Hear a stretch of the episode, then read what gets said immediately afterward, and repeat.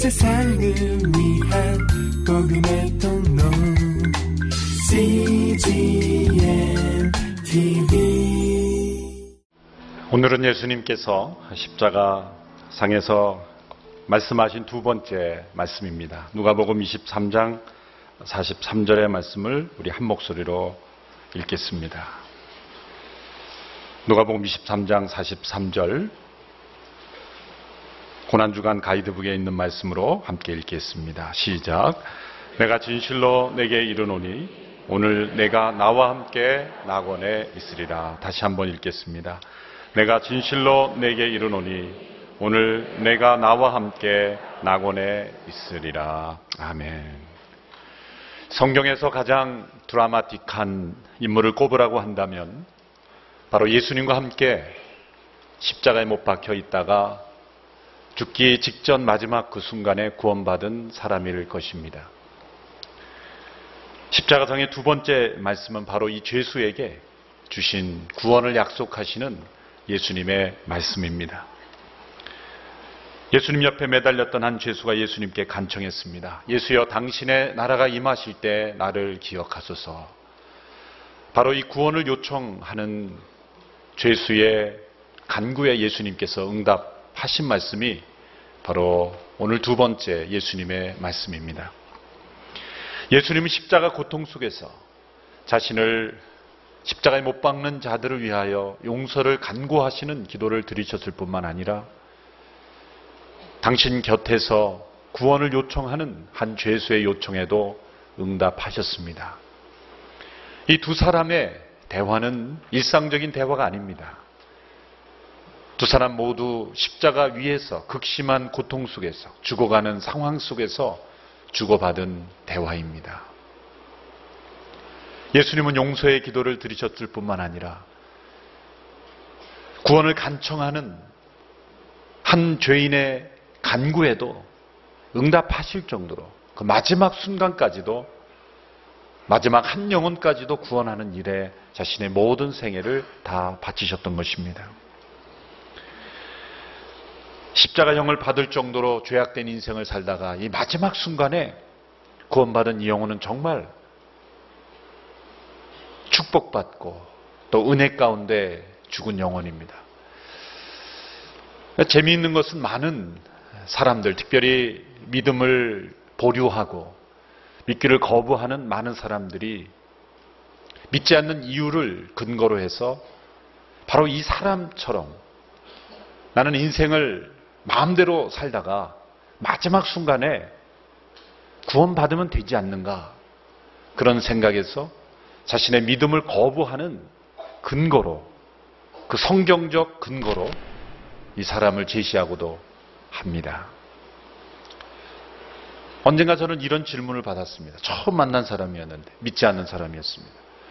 목사님 성경에 들어보니까 죄 가운데 인생을 마음대로 살다가 마지막 순간에 예수님께 간청해서 구원받은 사람이 있다지요? 예, 그렇습니다만 저는 그렇게 살겠습니다. 담대하게 그렇게 저에게 말하는 것을 보고 제가 섬찟했습니다. 오늘 이 시간 그분은 제가 얼굴도 기억 안 나고 어디에 계신지 모릅니다. 혹시 이 방송을 들으신다면 그렇게 사시지 마시기 바랍니다. 좌우에 계신 분과 인사하겠습니다. 그렇게 사시지 마십시다. 큰일 납니다.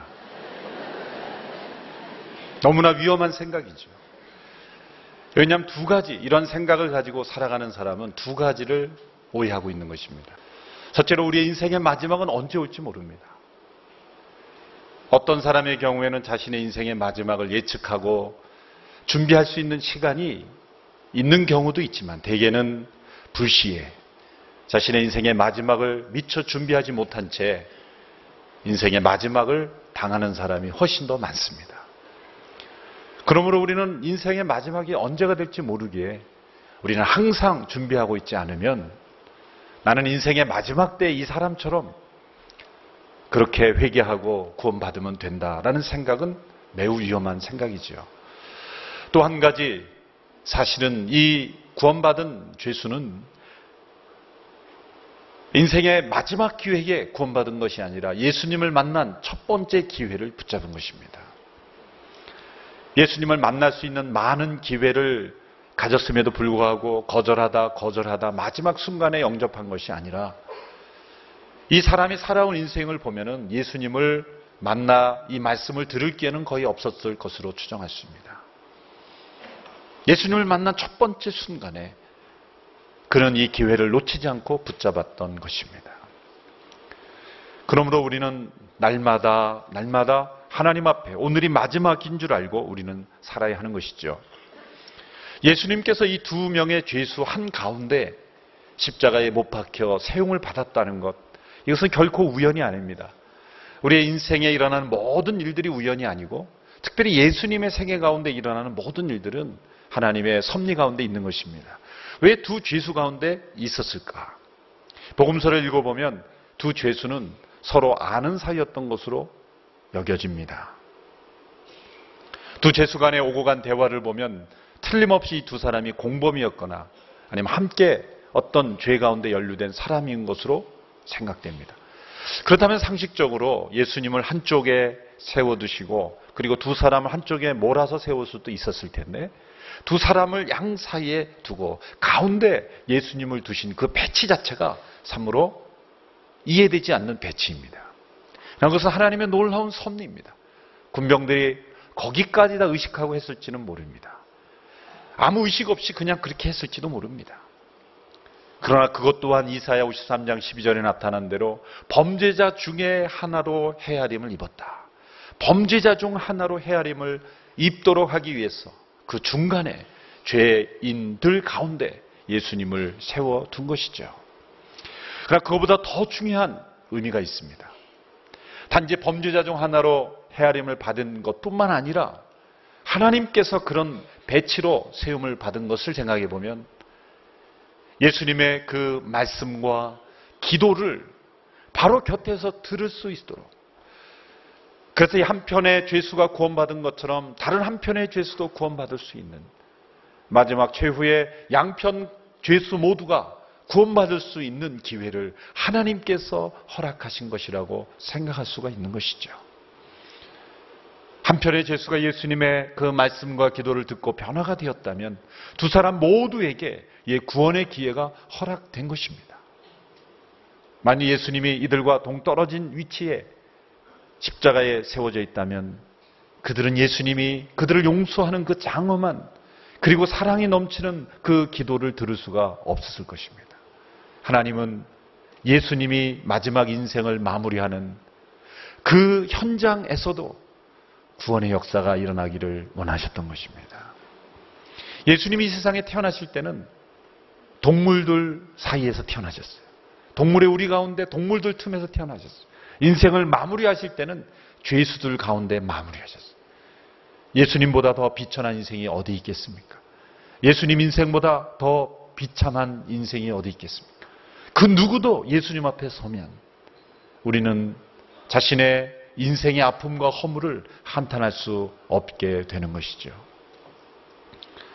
예수님께서 범죄자 중 하나로 이렇게 십자가에서 못 박혀 죽으심으로 인해서 하나님은 모든 사람이 구원에 이르기를 원하시는 그 아버지의 마음을 보여주셨습니다. 그러나 두 사람 모두 구원받은 것은 아닙니다. 한쪽의 죄수는 구원을 요청하며 구원받았지만 다른 한편의 죄수는 끝까지 거부하며 죄 가운데 죽었습니다. 동일한 메시지, 동일한 상황, 동일한 예수님의 음성을 들었음에도 불구하고 한편 죄수는 구원을 받았고 또 한편 죄수는 구원받지 못했습니다.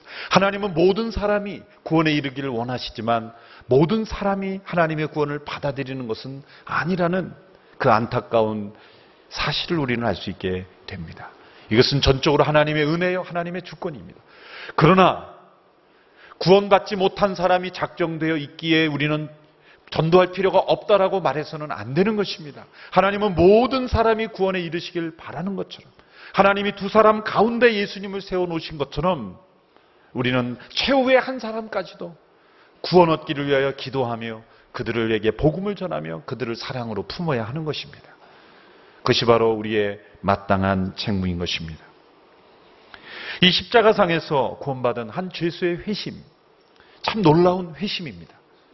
이 죄수의 회심이 특별한 이유가 몇 가지 있습니다. 첫째로 이 죄수가 예수님께 당신의 나라가 임할 때 나를 기억해달라는 이 구원의 요청을 한 시점은 언제입니까? 예수님이 기적을 보여주실 때가 아니었습니다.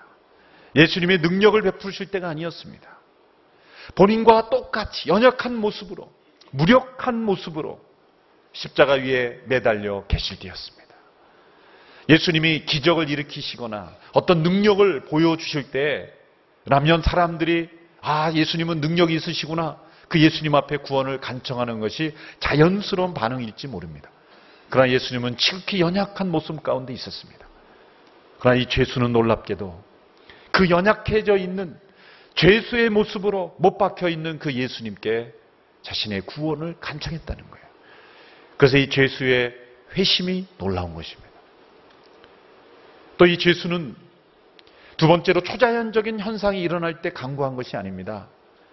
땅이 진동하고 바위가 터지고 세 시간 동안 칠흑같이 어두운 어둠이 임하고 백부장이는 실로 하나님의 아들이었다고 고백하기 이전에 어떤 초자연적인 현상도 나타나기 이전에 성전의 휘장 위로부터 아래로 찢어지기 이전에 그는 예수님께 자신의 구원을 간청했다는 것입니다.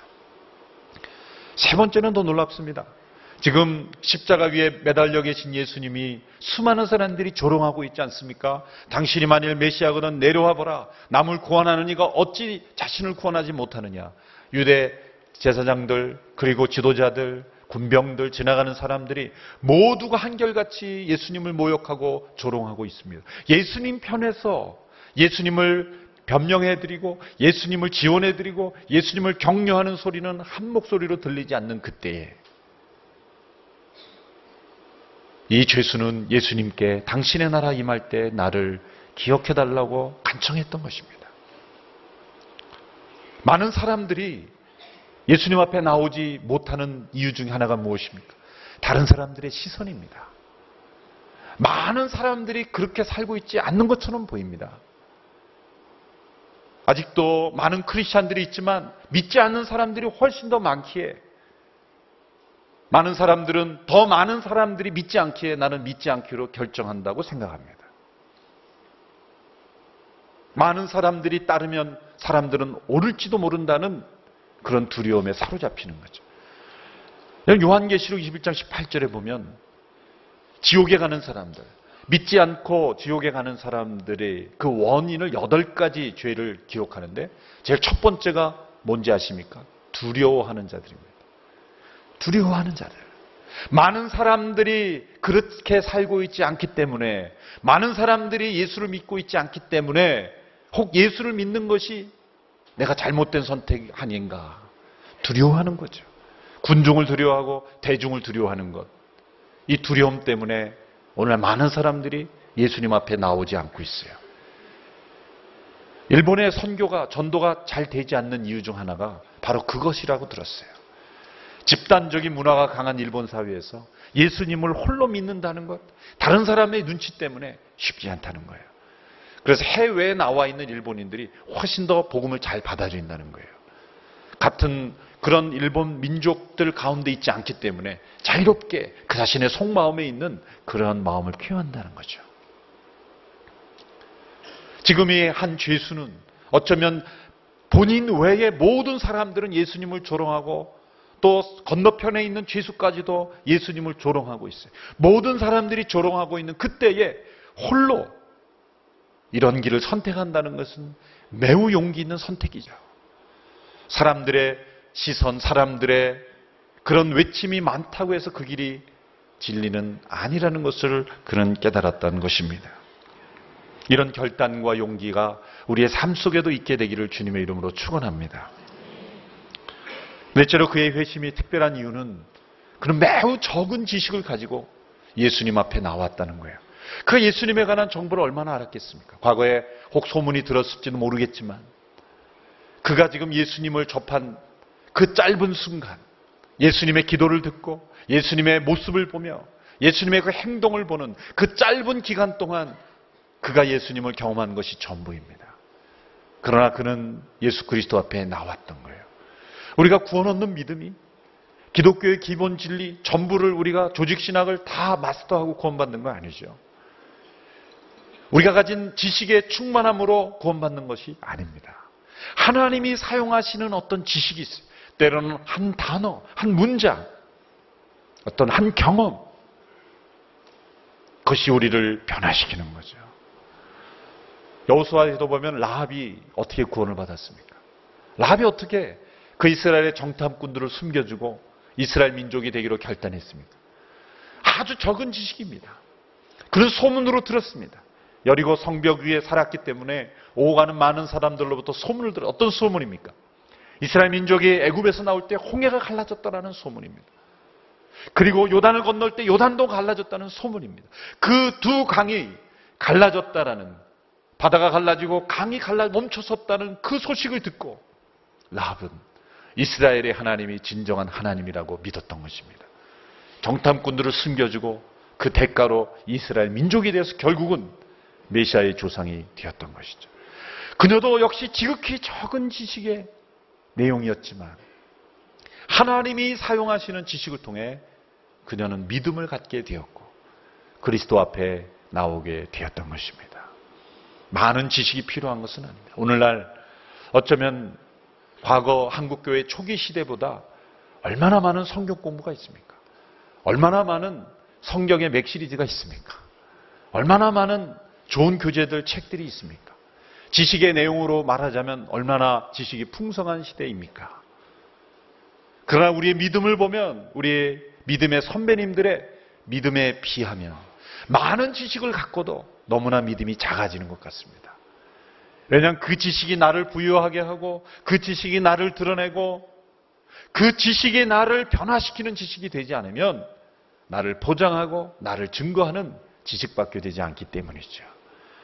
하나님이 그 지식을 사용하셔야 됩니다. 나의 지식이 하나님께 드려져야 되고 성령님이 사용하시는 지식이 되어야만 그 지식이 나의 구원을 이루어 가는 것입니다. 우리가 매일매일 읽고 묵상하는 큐티의 말씀, 우리가 읽는 어떤 도서, 우리가 함께 공부하는 성경 공부의 내용이 정말 우리가 구원에 이르게 하는 참된 구원의 지식이 되기를 주님의 이름으로 축원합니다. 이 죄수를 보면 율법을 지킬 수 있는 시간적 여유도 없습니다. 변화된 삶을 보여줄 수 있는 그러한 기회도 존재하지 않습니다. 그러나 예수님은 그를 구원해 주셨습니다. 성경에 나오는 인물 가운데 정말 오직 은혜로 구원받았다는 것을 가장 절실하게 보여주는 인물이 바로 이 사람이죠. 오직 은혜. 깨끗한 삶도 살지 않았습니다.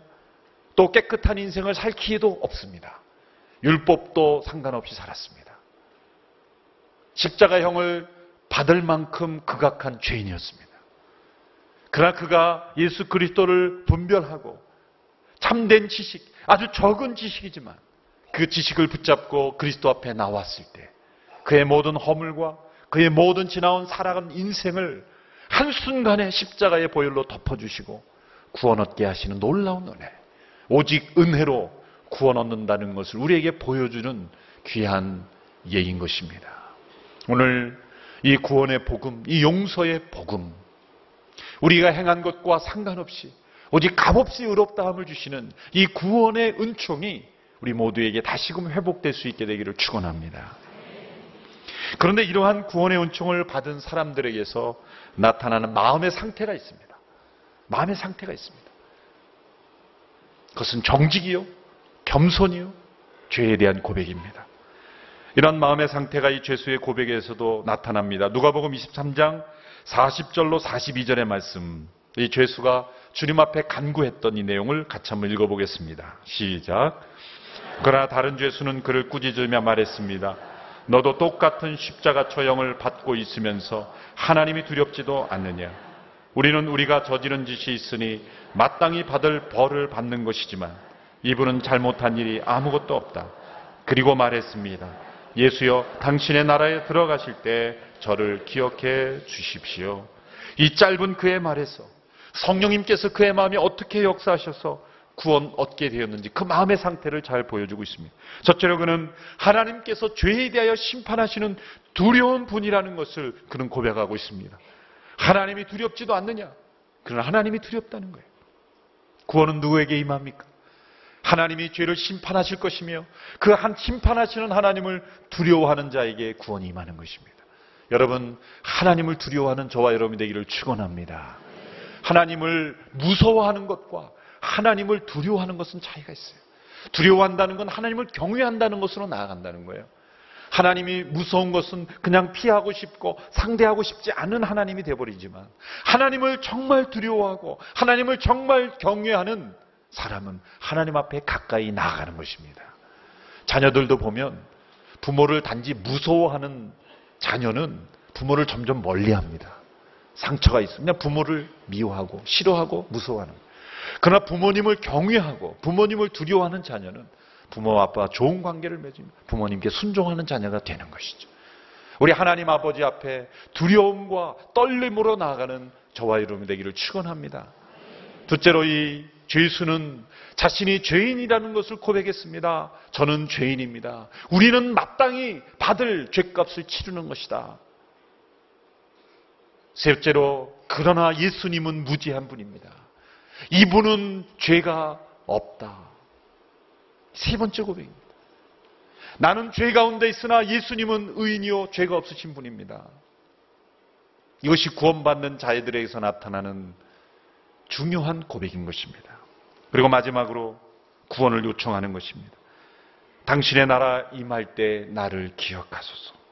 구원의 은총을 경험하는 모든 사람들, 그 죄의 경중에 상관없이 모두가 다 공통적인 이런 고백을 하는 거예요. 저 십자가 위에 매달려 중벌을 범하여 죄를 짓고 처벌을 당하는 죄인이나 그러한 죄는 범하지 않았지만 십자가 앞에 설 때 우리 모두는 다 동일한 죄를 고백하게 되는 것입니다. 사형을 언도당하는 죄인만이 죄인이 아니라 오늘 이 시간 이 예배당에 앉아서 예배하는 저와 여러분들도 동일한 이 고백을 해야만 구원의 은총이 체험되는 것입니다. 하나님은 죄를 심판하실 것이고 그러므로 우리는 하나님을 두려워하는 것입니다. 우리 모두는 죄인이며 십자가의 용서가 필요한 것입니다. 그러나 예수님은 죄가 없는 분이 불의한 우리를 위하여 대신 못 박혀 죽으셨습니다. 그러므로는 예수 그리스도 앞에 간청해야 합니다. 주님 나라 임하실 때 나를 구원하소서. 이 고백만 주 앞에 하면 주님은 틀림없이 우리에게 구원을 약속하십니다. 아니 이미 구원 얻은 것입니다. 하나님은 이러한 고백을 가지고 나오는 모든 인들을 구원하시기로 작정하셨기 때문입니다. 이 죽어가던 죄수가 구원받았다는 것은 무엇을 의미합니까? 그리스도 앞에 나오는 자는 누구든지 어떠한 죄를 지었든지 간에 절망할 필요 없이 구원 얻을 수 있다는 희망을 우리에게 보여주는 것입니다. 이 죄수가 구원받을 수 있다면 우리 가족 중에 강팍한 마음을 가지고 아직도 예수 그리스도를 거부하는 영혼이 있다 할지라도 그 영혼도 구원받을 수 있다는 희망을 우리에게 보여주는 것입니다. 아직까지 믿음을 거부하고 있어서 인생의 마지막이 준비되지 않은 많은 사람들이 있다면 아직 그의 죽음이 임박하지 않았다면 그분들도 구원 얻을 수 있다는 희망을 우리에게 보여주시는 것입니다. 그 누구도 나는 죄가 너무 많아서 예수님이 나를 포기하실 거라고 절망할 필요가 없다는 거예요. 인간의 아무리 죄악이 커도 하나님의 은혜는 얼마 언제나 우리의 죄악보다 더 크고 넘치신다는 것을 우리는 믿어야 하는 것입니다. 함께, 고백하시기 바랍니다. 하나님의 은혜는 나의 죄보다 크십니다. 하나님의 사랑은 나의 허물보다 크십니다. 믿으십니까? 이것을 믿어야 십자가의 은혜가 임하는 것입니다.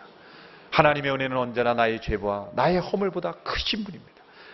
그 예가 바로 이 예수님의 그 응답을 이 죄수가 간청한 이 간구와 예수님의 응답을 대조해 보면 아주 흥미롭습니다.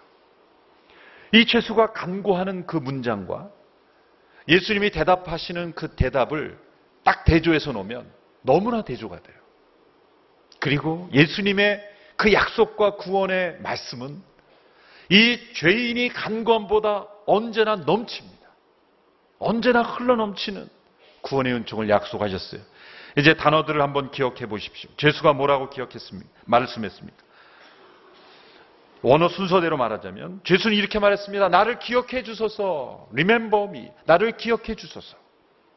예수님은 뭐라고 말씀하셨습니까? 내가 나와 함께 있으리라. 죄수가 요청한 것은 뭐예요? 기억만 해달라는 거예요. 감히, 감히 내가 예수님과 함께 있게 해 주십시오라고 간청할 수가 없었던 거예요. 마치 당자가 집에 돌아왔을 때 그 아버지의 아들이라 일컬음을 받지 못할 것으로 스스로 생각하고 저를 아들이라 일컬을 필요는 없습니다. 단지 종중 하나로만 여겨도 저는 좋겠습니다. 자신의 방탕했던 삶을 그 죄송한 마음에 저를 죄인 중에 하나 그리고 종의 하나로 받아들여 달라고 그렇게 간청했잖아요. 자신의 살아온 인생을 보면 감히 하나님께 나를 아들이라 불러달라고 요청하기 어려운 거예요. 이 죄수의 마음이 그런 거예요. 그래서 그 하나님의 은혜를 미니마이즈 하는 거예요. 최소화시켜서 기억만 해 주십시오. 기억만 해 주십시오. 당신의 나라 임할 때 최소한의 은혜가 있다면 어떻게 나를 처분하든지 그것은 내 소관이 아닌 줄 믿습니다. 나를 기억만 해 주십시오. 그런 예수님 뭐라고 말씀하셨어요? 내가 나와 함께 있으리라. 함께 있으리라. 이 함께 있는 것, 사도 바울은 죽음을 뭐라고 표현했습니까? 몸을 떠나서 그리스도와 함께 있는 것이라고 말하고 있어요. 믿는 자들은 죽은 이후에 그 땅 속에 누워 있는 것이 아니라 이 죽음과 부활 사이에 어떤 상태가 되는 거예요? 예수님과 함께 있는 것입니다. 예수님과 함께 있는 거예요. 믿는 자의 상태. 죽은 자들은 연옥이라는 곳에 대기해서 나머지 가족들의 헌금을 얼마나 하느냐, 얼마나 선행하느냐에 따라서 지옥 갈 사람이 천국에 가기도 하고 천국 갈 사람이 지옥 그런 대기 상태가 아니에요. 우리는 죽음 직후에 여러분 여러분이 죽은 후 1분에 여러분의 상태를 확신할 수 있게 되기를 축원합니다. 그리스도 안에 믿는 자들은 죽음 직후에 그리스도와 함께 있는 것이에요. 함께 있는 거예요. 이 죄수는 감히 예수님과 함께 있게 해주십시오라고 간청할 수가 없었어요. 그러나 예수님은 그의 간청과 비교할 수 없는 축복에 넘치도록 주셨어요. 너는 나와 함께 있을 것이다. 둘째로 죄수는 뭐라고 간청했습니까? 당신의 나라에 들어갈 때. 당신의 나라. 이 나라는 이 죄수는 어떤 나라인지 모릅니다. 그런데 예수님은 구체적으로 말씀하셨어요. 그 나라는 낙원이다. 그는 낙원이다. 요한계시록 마지막에 나타난 새하늘과 새 땅의 모습은 동산의 모습이에요. 창세기에서 하나님께서 아담과 하와에게 만들어졌던 에덴의 동산이 회복된 모습으로 동산의 낙원의 모습이 보입니다. 그 새하늘과 새 땅은 예수님께서 우리를 위하여 예비하시겠다고 하신 그 땅입니다. 요한계시록 22장 마지막 장의 그 땅의 모습은 마치 회복된 에덴 동산. 그 나무가 있고 강이 흐르고 열매가 맺어지고 놀라운 것은 그 동산에는 선악과가 없다는 거예요. 태초에 인간에게는 선악과가 필요했어요. 왜? 시험이 필요했던 것입니다. 아직 하나님과의 관계가 성숙되지 않았던 거예요. 아직 순종을 배워야 하는 단계였던 것입니다. 시험이 필요했던 단계입니다. 그러나 새하늘과 새 땅에는 시험이 필요 없는 생명나무만 존재하는 땅이 되는 것입니다. 바로 그 낙원에 내가 나와 함께 있으리라. 얼마나 놀라운 말씀입니까? 또 이 죄수는 뭐라고 간청했습니까? 당신의 나라에 임할 때에, 당신의 나라가 들어갈 때에, 그때의 미래를 말했어요. 그때가 언제인지 모르게 당신의 나라가 임할 때에 나를 기억해달라 그랬어요. 예수님 뭐라 그랬습니까? 내가 오늘, 오늘. 예수님의 이 말씀에서 가장 강조되고 있는 말씀은 바로 이 오늘이라는 단어예요. 오늘이다. 먼 미래에 내 나라가 임할 때에 그때야 비로소 너를 기억해 하는 것이 아니라 바로 오늘 왜 그랬습니까? 그 죄수는 오늘 죽군요. 오늘 죽게 됐거든요. 오늘 바로 너의 죽음 직후에 바로 그 죽음의 직후에 너는 죽음까지는 감당해야 된다. 너가 이 땅에서 살았던 그 죄의 대가로 너는 죽음 앞에 서게 될 것이다. 그러나 내가 지금 죄를 고백하고 내 앞에 나와 구원을 간청했기에 너는 오늘 나와 함께 낙원에 있을 것이다. 바로 오늘입니다. 구원의 순간은 먼 미래가 아닙니다. 우리 믿는 성도들 가운데 이런 단어를 없애야 돼요. 마지막에, 마지막에 천국에 갈지 몰라. 그 성도들은 열심히 살았기에 꼭 천국 갔으면 좋겠어. 확신이 없어요. 그래, 내가 천국 갈까? 순몸에서 나눌 때 누가 갈지 서로 이런 확신 없는 생활 할수 않게 되기를 축원합니다. 예수님이 이 강도에게도 말씀 오늘 내가 나와 함께 낙원에 있으리라. 확신은 나의 삶으로 얻어지는 것이 아니라 예수님의 말씀 때문에 내가 구원 얻는 것입니다. 내가 의롭고 산, 의롭게 사는 삶으로 구원 얻었다면 구원 못 받는 사람 너무나 많을 거예요.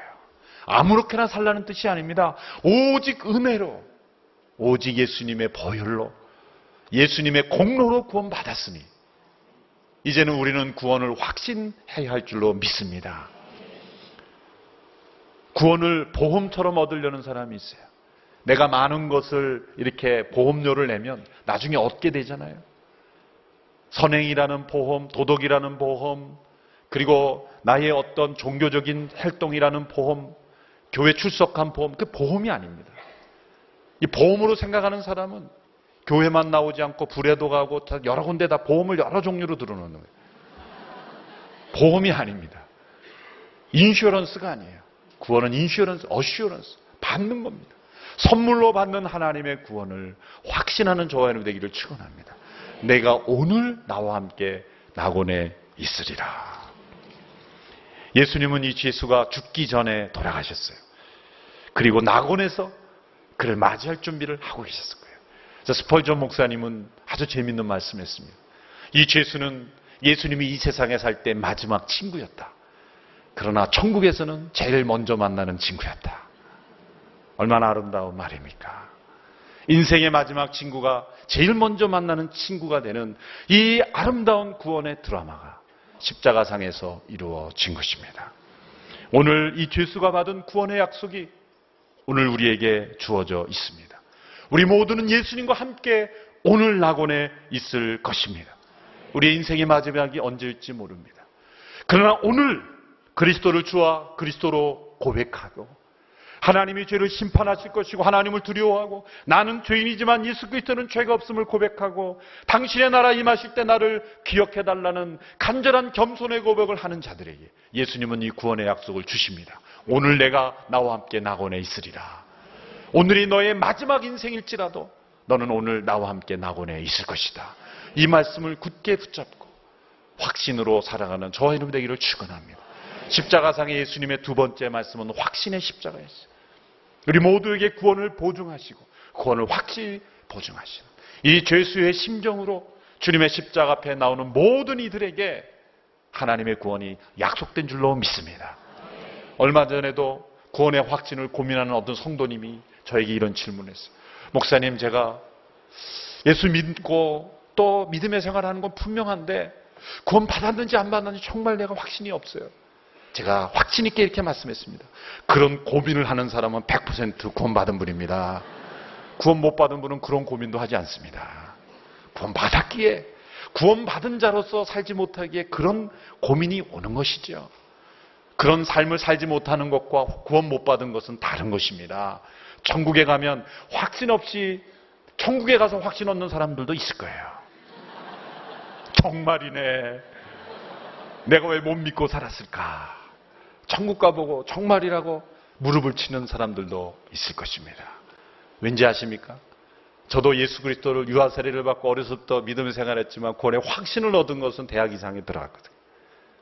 그럼 제가 만일 고등학교 때 제가 만일 고등학교 때 생명을 마쳤다면 저는 구원 받았을까요? 못 받았을까요?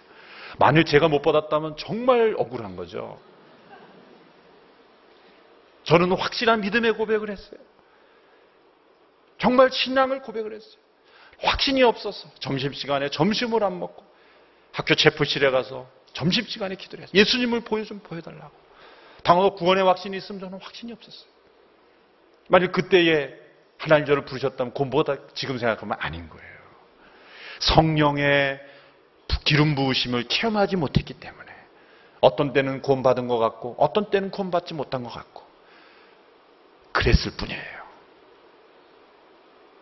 그러나 오늘 이 약속의 말씀을 굳게 붙잡고 성령님이 내 안에 주관하셔서 나의 옛사람을 십자가에 못 박고 성령님이 나의 인생을 주관하는 인생을 살게 되면 구원의 확신이 능력으로 체험되는 것입니다. 오늘 내가 나와 함께 낙원에 있으리라. 이 약속의 말씀을 바로 이 한 죄수에게만 주신 약속이 아니라 저와 여러분 모두에게 주신 구원의 약속인 것을 확신하고 주님을 고백하며 주와 함께 낙원에 있을 그날을 소망하며 주님이 언제 우리를 부르시든지 바로 오늘 나는 나와 함, 주와 함께 낙원에 있을 것을 믿고 확신하며 사는 저와 여러분 되기를 주님의 이름으로 축원합니다. 온 세상을 위한 복음의 통로 CGM TV